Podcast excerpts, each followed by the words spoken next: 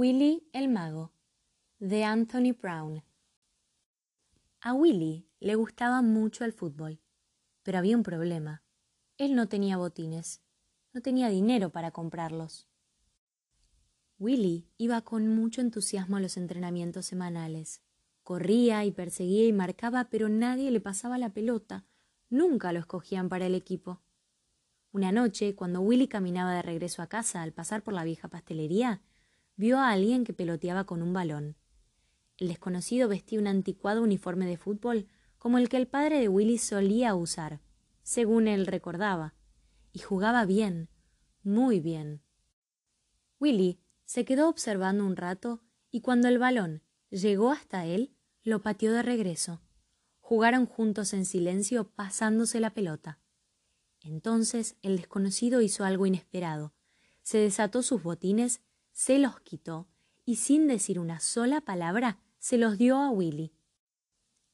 Willy los miró fijamente, con asombro. Cuando levantó la vista, no había nadie. Con mucho cuidado de no pisar ninguna raya en la acera, Willy se llevó los botines a su casa.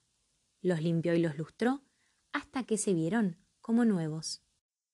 Después subió lentamente la escalera, contando cada escalón 16. Se lavó muy bien las manos y la cara, se cepilló los dientes durante cuatro minutos exactamente, se puso la pijama, siempre la parte de arriba primero, siempre con los cuatro botones abrochados, usó el baño y brincó a su cama. Tenía que estar en la cama antes de que dejara de correr el agua del excusado, porque quién sabe qué podría sucederle si no lo hiciera así.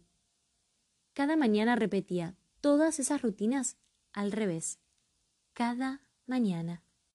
Willy se sintió muy orgulloso de llevar sus botines al siguiente entrenamiento, pero los otros jugadores no se impresionaron en lo más mínimo. Hasta que lo vieron jugar. Con los viejos botines, Willy era fantástico. Cuando el capitán seleccionó a los jugadores para el partido del siguiente sábado, Willy no podía creer lo que veía. Estaba tan contento que corrió hasta su casa. Por supuesto, con mucho cuidado de no pisar las rayas de la acera. Todos los días Willy se ponía sus botines y practicaba sus tiros, burlaba, pasaba y cabeceaba. Lo hacía cada vez mejor y mejor. Willy estaba seguro de que sus botines eran mágicos. Todas las tardes, Willy se ponía sus botines y regresaba a la vieja pastelería. Había algo familiar en el desconocido que hacía que Willy quisiera volver a verlo. Pero él nunca estaba allí. La noche del viernes, Willy cumplió su rutina antes de acostarse. Subió lentamente la escalera contando cada escalón, todavía dieciséis, se lavó muy bien las manos y la cara, se cepilló los dientes durante cuatro minutos exactamente, se puso la pijama la parte de arriba primero con los cuatro botones abrochados, usó el baño y brincó a su cama, antes de que hubiera dejado de correr el agua. ¡Fiu! Pero Willy estaba demasiado emocionado para conciliar el sueño. Finalmente cayó dormido, intranquilo, soñando en desastres. A la mañana siguiente se despertó sobresaltado. Eran las nueve cuarenta y cinco y el encuentro empezaba a las diez. Brincó de la cama, se puso rápidamente su ropa, corrió escaleras abajo y salió volando por la puerta.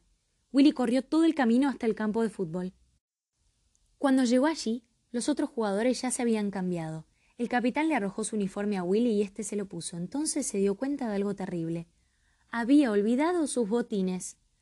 Alguien le consiguió otro par. No comprenden, dijo.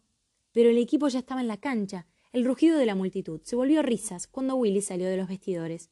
Willy sonrió, pero en su interior sintió enojo. El juego empezó. Willy se sorprendió de lo rápido que era. Después de pocos minutos, los contrarios ya habían anotado. Uno a cero. En el reinicio, el balón le llegó a Willy, por el extremo. No tuvo tiempo para pensar. Solo corrió con la pelota. Willy era un mago. La pelota parecía estar unida a él, por un hilo invisible. Burló a tres contrarios e hizo un tiro cruzado perfecto. ¡Gol!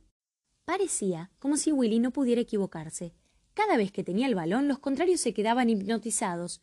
Los dos equipos eran muy parejos. Faltaban unos cuantos segundos para que el juego terminara y todavía iban uno uno. Le pasaron el balón a Willy, que estaba en la defensa burló a un jugador, y a otro, y a otro, y a otro, hasta que rebasó a todos los contrarios. Solo faltaba abatir al portero. El portero era enorme, y la portería se veía pequeñita. ¿Lo podría hacer Willy? Por supuesto que pudo. La multitud quedó pasmada cuando Willy logró el tiro perfecto y ¡Gol! Willy el mago. Willy el mago. entonaba la multitud. Más tarde, camino a casa, Willy se acordó de los botines y del desconocido y sonrió.